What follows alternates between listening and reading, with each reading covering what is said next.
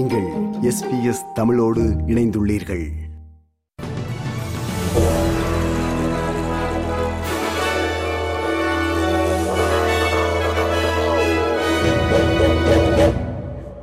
நேயர்களுக்கு வணக்கம். இன்று டிசம்பர் மாதம் இருபத்தி இரண்டாம் தேதி வெள்ளிக்கிழமை. எஸ் பி எஸ் தமிழ் ஒலிபரப்பு வழங்கும் செய்தி வாசிப்பவர் குலசேகரம் சஞ்சயன். ஆஸ்திரேலிய சிறைகளில் பயன்படுத்தப்படும் நடைமுறைகள் மனிதாபிமானமற்றவை, இழிவானவை மற்றும் சில சந்தர்ப்பங்களில் சிறையில் இருப்பவர்கள் சித்திரவதைக்குள்ளாகிறார்கள் என்று ஐக்கிய நாடுகள் அறிக்கை ஒன்று விவரிக்கிறது. UN sub committee on the prevention of torture என்ற சித்திரவதைகளை தடுப்பதற்கான ஐக்கிய நாடுகள் துணைக்குழு ரெண்டாயிரத்தி இருபத்தி ரெண்டாம் ஆண்டு அக்டோபர் மாதம் நாட்டிற்கு வர முயன்ற போது நியூசோத்தேஸ் மற்றும் குயின்சன் மாநிலங்களில் உள்ள பல இடங்களுக்கு செல்ல அனுமதி மறுக்கப்பட்டதால் அவர்கள் தங்கள் பயணத்தை தள்ளி வைக்க வேண்டிய கட்டாயம் ஏற்பட்டது. சிறை வைக்கப்பட்டவர்கள் சிறுவர்கள், குழந்தைகள் என்பதையும் கருத்தில் கொள்ளாமல் அவர்களுக்கு கைவிலங்கு மாட்டுவதும் சங்கிலியால் கட்டி வைப்பதும் ஆஸ்திரேலிய சிறைகளில் நடைமுறைப்படுத்தப்பட்டுள்ளன என்று அந்த அறிக்கை சுட்டிக்காட்டுகிறது. காசாவில் உள்ள இருபத்தி மூன்று லட்சம் மக்களும் பசியின் நெருக்கடி நிலைகளை எதிர்கொள்வதாகவும் பஞ்சத்தின் அபாயம் நாளுக்கு நாள் அதிகரித்து வருவதாகவும் ஐக்கிய நாடுகள் சபையின் புதிய அறிக்கை தெரிவிக்கிறது. உணவு இல்லாமல் பாதிக்கப்பட்டுள்ள குடும்பங்களின் வீதம் உலகளவில் இதுவரை பதிவு செய்யப்படாத அளவு காசாவில் இருக்கிறார்கள் என்று அந்த அறிக்கையில் சுட்டிக்காட்டப்பட்டுள்ளது. எகிப்திலிருந்து உணவு, தண்ணீர் மற்றும் மருந்துகள் கனரக வாகனங்கள் மூலம் காசா பகுதிக்கு கொண்டு செல்லப்பட்டுள்ளது. ஆனால் அங்கு தேவைப்படும் உணவின் அளவின் பத்து சதவீதம் மட்டுமே அது என்று ஐக்கிய நாடுகள் சபை அறிக்கை கூறுகிறது. உதவி நிறுவனங்கள் வழங்கக்கூடிய அனைத்தும் காசாவில் வாழும் மக்களுக்கு தேவை என்று வேர்ல்ட் ஃபுட் புரோகிராம் உலக உணவு திட்டத்தின் தலைமை பொருளாதார நிபுணர் அரிஃப் ஹுசைன் கூறினார். five hundred seventy-seven thousand, meaning more than half a million people, are already in catastrophic levels of hunger, meaning they're essentially starving.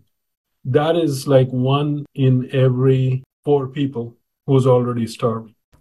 ஆயிரத்தி தொள்ளாயிரத்தி எழுபதாம் ஆண்டு முதல் இரண்டாயிரத்தி பத்தாம் ஆண்டிற்கு இடைப்பட்ட காலத்தில் நிகழ்ந்த சந்தேகத்திற்கிடமான மரணங்கள் அல்லது தீர்க்கப்படாத கொலைகள் குறித்து பதினெட்டு மாதங்கள் விசாரணை செய்த சிறப்பு விசாரணை ஆணையம் அதன் இறுதி அறிக்கையை வெளியிட்டுள்ளது. பல ஆண்களின் மரணம் குறித்து புதிய விசாரணைகள் தேவை என்பது உட்பட பத்தொன்பது பரிந்துரைகளை ஆணையர் நீதியரசர் ஜான் சக்கர் வழங்கியுள்ளார். L G B T I Q plus சமூகத்திடம் மன்னிப்பு கேட்பது குறித்து பரிசீலிக்குமாறு நியூ சவுத் வேல்ஸ் காவல்துறையை அவர் வலியுறுத்தியுள்ளார். அடுத்த ஆண்டில் பதினாறு பாதுகாப்பு படை வீரர்களை மத்திய கிழக்கிற்கு அனுப்புவதென்றும் போர்க்கப்பல்களை அனுப்புவதில்லை என்றும் அரசு முடிவெடுத்துள்ளது. செங்கடல் வழியாக பயணிக்கும் வணிக கப்பல்கள் மீது ஹவுதி கிளர்ச்சியாளர்கள் நடத்திய தாக்குதலை தொடர்ந்து ஆஸ்திரேலியா ஒரு போர்க்கப்பலை அனுப்புமாறு அமெரிக்கா உதவி கோரியது குறிப்பிடத்தக்கது. நியூசோத்தேஸ் மாநிலத்தில் பொதுத்துறை ஊழியர்கள் வேலை நேரத்துக்கும் அதிகமாக ஓவர் டைம் என்ற கூடுதல் நேரம் வேலை செய்வதாக ஒரு புதிய அறிக்கை சொல்கிறது. மாநில அரசால் தணிக்கை செய்யப்பட்ட அந்த அறிக்கையில் பொதுத்துறை ஊழியர்கள் கூடுதல் நேரம் வேலை செய்வதால் பெறும் மேலதிக ஊதியம் மாநிலத்தின் ஊதிய செலவில் பல பில்லியன் டாலர்களை அதிகமாக கூட்டுவதாகவும் வேலை தொடர்பான காயங்கள் ஏற்படும் ஆபத்தை அதிகரிக்க செய்வதாகவும் அறிவுறுத்துகிறது. மேற்கு ஆஸ்திரேலியாவில் பல வீடுகளை அளித்த காட்டுத்தீயுடன் போராடும் தீயணைப்பு வீரர்கள் மற்றொரு கடினமான சூழ்நிலையை எதிர்கொள்கின்றனர். கடந்த இரண்டு நாட்களில் பேத் நகரின் மலைப்பாங்கான கிழக்கில் உள்ள புஷ்லாண்ட் கிராமப்புற வீடுகள் மற்றும் புறநகர் பகுதியான பாக்வில் என்ற இடத்தில் ஐந்து இடங்களில் பெரும் தீயை அணைக்க அவர்கள் போராடி வருவதாக கூறப்படுகிறது. வரும் நாட்களில் ஆஸ்திரேலிய விமான நிலையங்கள் வழியாக நூறாயிரக்கணக்கான மக்கள் கிறிஸ்துமஸ் விடுமுறைக்காக பயணம் செய்வார்கள். கோவிட் நைன்டீன் பெருந்தொற்று நோய் பயணிகளை பறக்கவிடாமல் தடுத்த நான்கு ஆண்டுகளில் மிகவும் பரபரப்பான விடுமுறை காலமாக இது இருக்கும் என்று எதிர்பார்க்கப்படுகிறது. எழுபத்தி ஐயாயிரம் விமானங்களில் எண்பத்தைந்து லட்சத்திற்கும் அதிகமான பயணிகள் டிசம்பர் மற்றும் ஜனவரி இடையே தமது விமான நிறுவனத்துடன் பறக்க உள்ளனர் என்று குவாண்டஸ் தெரிவித்துள்ளது.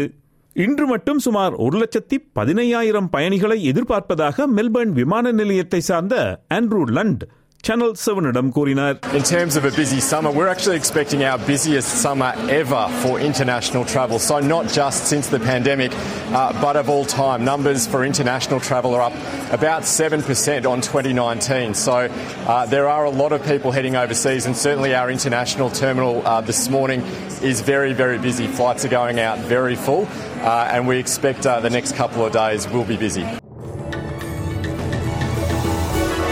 இத்துடன் S B S தமிழ் ஒலிபரப்பு வழங்கும் செய்தி நிறைவு பெறுகிறது.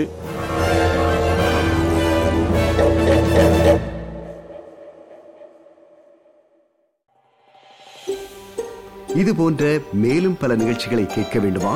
Apple podcast, Google podcast, Spotify என்று பாட்காஸ்ட் கிடைக்கும் பல வழிகளில் நீங்கள் நிகழ்ச்சிகளை கேட்கலாம்.